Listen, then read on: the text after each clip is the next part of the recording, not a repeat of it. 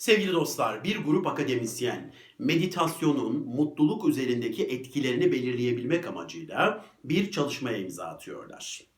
Peki çalışmayı nasıl yapıyorlar? Şöyle, meditasyon yapan insanlara ulaşıyorlar ve de o insanların kafalarına çeşitli elektrotlar, çeşitli kablolar bağlıyorlar. Ve de bu kablolar vasıtasıyla kişinin beyin dalgalarını ölçüyorlar ve çıkan sonuçları da yorumluyorlar. Çalışmalar esnasında heyetin dikkatini birisi çekiyor. O kişinin beyin dalgaları ile ilgili çok yüksek veriler elde ediyorlar. Teknik kısımları geçip hemen sonuca geliyorum. Akademisyen heyeti o güne kadar araştırmaya katılanlar arasında en mutlu kişinin o kişi olduğuna karar veriyorlar. Hatta o kişinin çıkan sonuçları o kadar yüksek ki o kişiyi dünyanın en mutlu insanı diye lanse ediyorlar. Dünyanın kelimesini bir tarafa atalım ama şunu kesinlikle söyleyebiliriz. Çalışmaya katılanlar arasında en mutlu kişi o. Zihnini en iyi şekilde yöneten kişi o. Peki o kişi kim? Adı şu. Matthew Richard. Matthew Richard 30'lu yaşlarında Fransa'daki kariyerini yarıda bırakmış. Hindistan'a gitmiş, çeşitli eğitimler almış, ülkeleri dolaşmış, Nepal'de yaşayan bir keşiş. Peki Matthew Richard zihnini susturmayı nasıl başarmış? Zihnini yönetmeyi nasıl başarmış ve de mutlu, huzurlu olmayı nasıl başarmış? Size ondan üç güzel cümle aktaracağım. 1. Matthew Richard diyor ki, duygularıma ve de düşüncelerime yapışmamayı ve de onları yalnız bırakmayı öğrendim. Bu cümlede dikkat çeken iki ifade var. Yapışmamak ve de yalnız bırakmak. Adam diyor ki ben de sizin gibiydim. Duygularımla, düşüncelerimle sürekli savaşırdım. Sürekli didişirdim. Sonra anladım ki ben amansız bir savaş veriyorum. Yanlış bir savaş veriyorum. Aslında bunlar benim doğam. Yani zihnimin düşünce üretmesi benim doğalım, normalim. Duygularımda geçişler olması benim normalim, doğalım. Ve ben normal olan bir şeyle, doğam olan bir şeyle savaşıyorum. Yanlış bir savaş veriyorum. Bunu anladığımda savaşı bitirdim diyor. Savaşı kestim. Zihnimi susturmaya çalışmaktan vazgeçtim diyor. Ve de olduğu gibi kabul ettim. Zihnimin düşünce üretmesini kabul ettim. Duygularımda geçişler olmasını kabul ettim. Ve de düşüncelerime, duygularıma yapışmamaya karar verdim. Yapışmamayı öğrendim diyor onlara. Ve de onları kendi hallerinde yalnız bırakmayı öğrendim. Bu ilk cümlesi. İkinci cümlesi şu. Her geçen gün dikkatimi eğitmeye devam ettim. Sevgili dostlar şimdi masa başına oturmuş 2-3 saat böyle dikkatini vererek çalışan birini hayal edin. Ya da kitap okuyan birini. Adam 3 saat kitap okuyor öyle hayal edin. O kişileri gördüğümüzde ne düşünürüz? Şey deriz. Ya ne güzel bak 3 saat kitap okuyabiliyor. Ne güzel dikkatini verebiliyor. Ya ben bir sayfa bile okuyamıyorum. Ben işte bir dakika okusam hemen dikkatim dağılıyor. Böyle deriz değil mi? Peki o kişiyle bizim aramızda ne fark var? O kişi doğuştan dikkati eğitilmiş şekilde mi dünyaya geldi? O kişi odaklanma yeteneğini doğuştan mı getirdi? Hayır. O kişi bunu kazandı. O kişi buna emek verdi. Dikkat kazanılan bir beceridir. Odak kazanılabilen bir beceridir. Biz daldan dala atlarken, oraya buraya savrulurken, işte sosyal medyalar arasında geçiş yaparken, zihnimize gelen düşüncelerin peşine takılıp takılıp giderken o insan odağını kitabına verdi. Her seferinde odağını kitabına verdi. Ve o da buna ilk başladığında 3 saat okuyamıyordu tabii ki. İlk başta belki 10 dakika, 15 dakika okuyabildi. Ama buna devam etti. Belli bir süre her gün 10 dakika okudu, sonra 15 dakikaya çıkardı, sonra 20 dakikaya çıkardı, yarım saate çıkardı. Her seferinde dikkatini, odağını kitaba verme egzersizlerini sürdürdü, sürdürdü, sürdürdü, ter akıttı, emek verdi. Ve de bugün geldiği noktaya geldi. İşte bugün 3 saat odağını vererek kitap okuyabilir seviyeye geldi. Yani bunu kazandı, emek verdi, hak etti. Biz de böyle bir şey kazanmak istiyorsak böyle bu şekilde emek vermek zorundayız. Bu bir emektir. bu bir çabadır, bu bir alın teridir. Dikkat doğuştan gelen bir yetenek değildir. Dikkat kazanılabilen bir beceridir. Odak kazanılabilen bir beceridir ve emek vermemiz gerekir. Praktis, praktis, praktis. Pratik yapmamız gerekir. Aynen bir sporcu gibi nasıl bir sporcu kaslarını her geçen gün geliştiriyorsa kişi de dikkat kaslarını her geçen gün böyle geliştirecek. Eğer bunu yaparsanız bir noktada 3-4 saat dikkatinizi vererek kitap okuyabilir seviyeye gelebilirsiniz. İşte Matthew Richard da aynen bunun gibi. Diyor ki zihnimdeki düşünceleri kabul ettim, duygu geçişlerimi kabul ettim. Dışarıda sesler olabilir, kabul ettim. Gürültü olabilir sokakta, kabul ettim. Yağmur yağıyordur, şimşek çakıyordur, kabul ettim. Tüm o sesler arasında ben yine dikkatimi, odağımı yaptığım işe verdim. İlk başlarda istediğim sonuçları alamadım diyor tabii ki. Ama emek vermeyi sürdürdüm. Hep dikkatimi günlük hayata verdim. Hep odağımı yaptığım işe verdim. Hep, hep, hep. Pratik, pratik, pratik. Ve de diyor, günlük hayata odaklanma becerimi geliştirdim. Yaptığım işe dikkatimi verme becerimi geliştirdim. Tüm o sesler arasında, o sesleri susturmaya çalışmadan odağımı yaptığım işe verdim. Ve de ben bugün diyor 8 saat 9 saat meditasyon yapabiliyorum diyor adam. Yapılabilir sevgili dostlar. Siz de dikkatinizi geliştirirseniz günde 8 saat kitap da okuyabilirsiniz. Tabii ki aralarda kalkarsınız, mola verirsiniz falan. Ama yaparsınız. Yeter ki dikkatinizi eğitmek isteyin. Ve bu böyle bir günde bir haftada olmaz. Bazı kişiler diyorlar ki işte hocam bir türlü dikkatimi veremiyorum. Ya ne kadar praktis yaptın sen? Ne kadar pratik yaptın? Bir haftada bir ayda olmaz bu. Hep devam edeceksin, hep devam edeceksin. Devam edersen meyvelerini toplarsın. Evet, ikinci cümlesi de bu Matthew Richardson.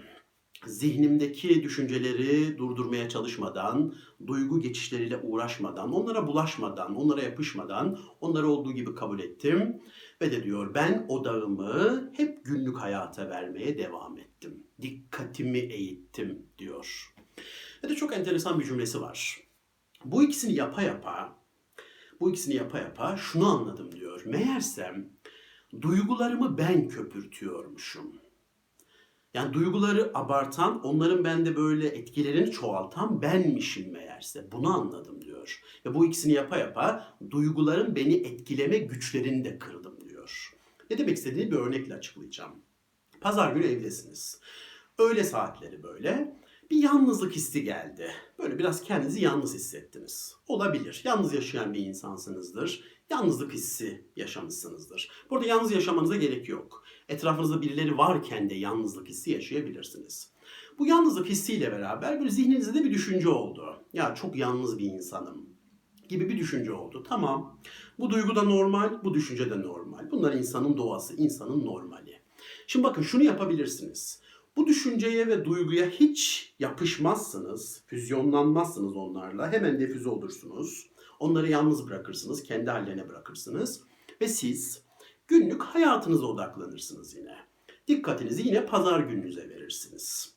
Yapacağınız şeylere odağınızı verirsiniz. Ha yapacağınız şeyleri yaparken biraz yalnızlık hissiyle beraber yaparsınız. Olsun, o kadar olacak. Ve de gün gider. Pazar gününü yine ortalama güzel geçirirsiniz. Ve de yalnızlık hissi canınızı 3 birim acıtır. Ama bir de şu var.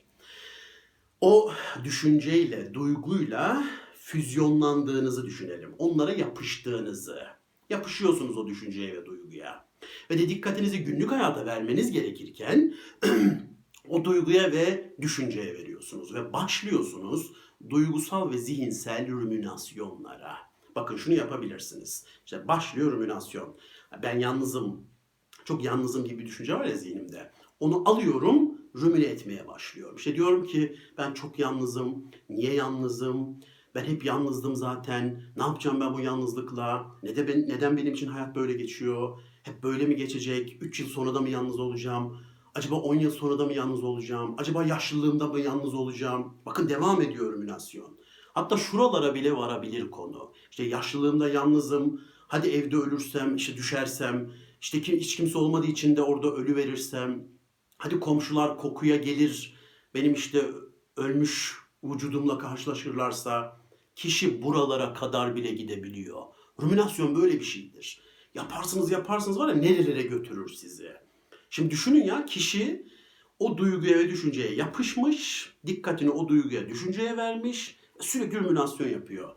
Böyle bir durumdayken, bakın az önce yalnızlık hissi canınızı 3 birim acıtıyordu. Böyle bir durumdayken nasıl acıtır biliyor musunuz?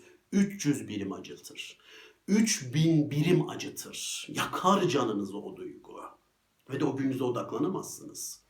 O gününüzü yaşayamazsınız ve pazar gününüz kötü geçer. Peki bir şey soracağım. Pazar gününüzün kötü geçmesinin nedeni yalnızlık hissi mi yoksa sizin yalnızlık hissini köpürtmeniz mi? Dikkat edin sevgili dostlar. Hepimiz hayatımızda yer yer ruminasyon yapıyoruz. Ama bunu çok sık yapıyorsanız hayat kaliteniz düşer. Günde 3 defa, haftada 10 defa böyle yoğun duygusal zihinsel ruminasyonlar yapıyorsanız hayat kaliteniz düşer. Bunu fark edin ve duygusal zihinsel ruminasyonlarınızdan kurtulun. Matthew Richard'a kulak verin. Düşüncelerinize ve duygularınıza bulaşmayın, yapışmayın. Onları yalnız bırakın ve siz odağınızı, dikkatinizi her seferinde günlük hayata verin. İşinize odaklanın ve dikkatinizi eğitmeye devam edin. Bunu yaptıkça duyguların sizi etkileme gücünü de zayıflatırsınız. Bu da sizi güçlendirir. Ve de Matthew Richard'dan son bir cümle daha. Üçüncü cümlesi de şu. Benim çok hoşuma gidiyor. Şu.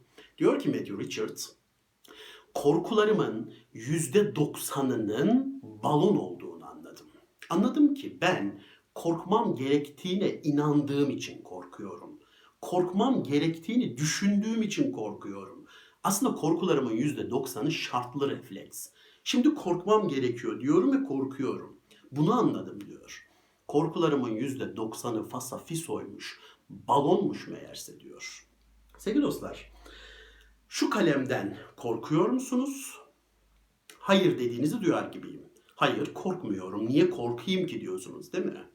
Peki ben sizi bu kalemden korkmanız gerektiğine inandırırsam ne olur? Ya da siz kendi kendinize inandırırsanız ne olur? O zaman korkarsınız. Bu kalemden korkuyor musun dediğimde evet korkuyorum dersiniz. Ne oldu? Az önce korkmuyordunuz. Şimdi niye korkuyorsunuz? Çünkü korkmanız gerektiğine inandırdınız kendinizi. Ya da ben inandırdım ya da biri inandırdı. Şartlı refleks. Hayatımızdaki korkuların yüzde doksanı böyledir. Matthew Richard diyor ki gelecek. Mesela gelecekten diyor eminim hepiniz korkarsınız. Çünkü size öyle öğretildi. Gelecekten korkmalısın, geleceği düşünmelisin, gelecekten korkmalısın, gelecekten kaygılanmalısın. Ben diyor korkmuyorum. Gelecekten korkmam gerektiğine de inanmıyorum diyor Matthew Richard. Gelecek gelir gelmez, başıma bir şey gelir gelmez. Niye korkayım abi? Gelecekten korkmak nedir ya? Gelecek gelir. Ben yapacağımı yaparım ama korkuyorum. Niye korkuyorum? Korkmam gerektiğine inandırıldığım için. Siz diyor düşmekten korkarsınız. Ben korkmuyorum artık diyor. Niye korkayım? Düşerim ya da düşmem. Ama düşmekten korkuyorum diyorum. Niye korkuyorum abi? Ya düşerim, önemli değil. Ama niye korkuyorum? Çünkü düşmekten korkmam gerektiğine inandırıyorum kendimi. Rezil olmaktan korkuyorum. Niye? Rezil olmaktan korkmam gerektiğine inandırıyorum kendime. Şartlı refleks hepsi. Kurtulun bunlardan diyor Matthew Richard. Kurtulun. Bir de diyor korkmamayı deneyin. Gelecekten hep korktunuz. Hadi bir de korkmamayı deneyin. Düşmekten hep korktunuz. Bir de korkmamayı deneyin. Rezil olmaktan korkmamayı deneyin. Bir de korkmamayı deneyin. Eğer bunu denerseniz korkularınızın gittiğini göreceksiniz belki de. Onların balon olduğunu göreceksiniz. Korkmamanız gereken şeyler olduğunu göreceksiniz. Ve de hayat kaliteniz artacak. Yaşam sevinciniz artacak. Boşanmaktan korkuyorum. Niye korkuyorum? Boşanmak istiyorsam boşanırım. Mutsuzumdur. Evliliğimden hiç verim alamıyorumdur. Boşanırım. Ama korkuyorum ne demek? İşte o boşanmış, başına şu gelmiş, bu boşanmış, şunu yaşamış. O zaman benim de korkmam lazım. Hayır kardeşim. Herkes her şeyi yaşayabilir. Onlar onlardır. Ben korkmam gerektiğine inanmıyorum. Boşanmak istiyorsam boşanırım.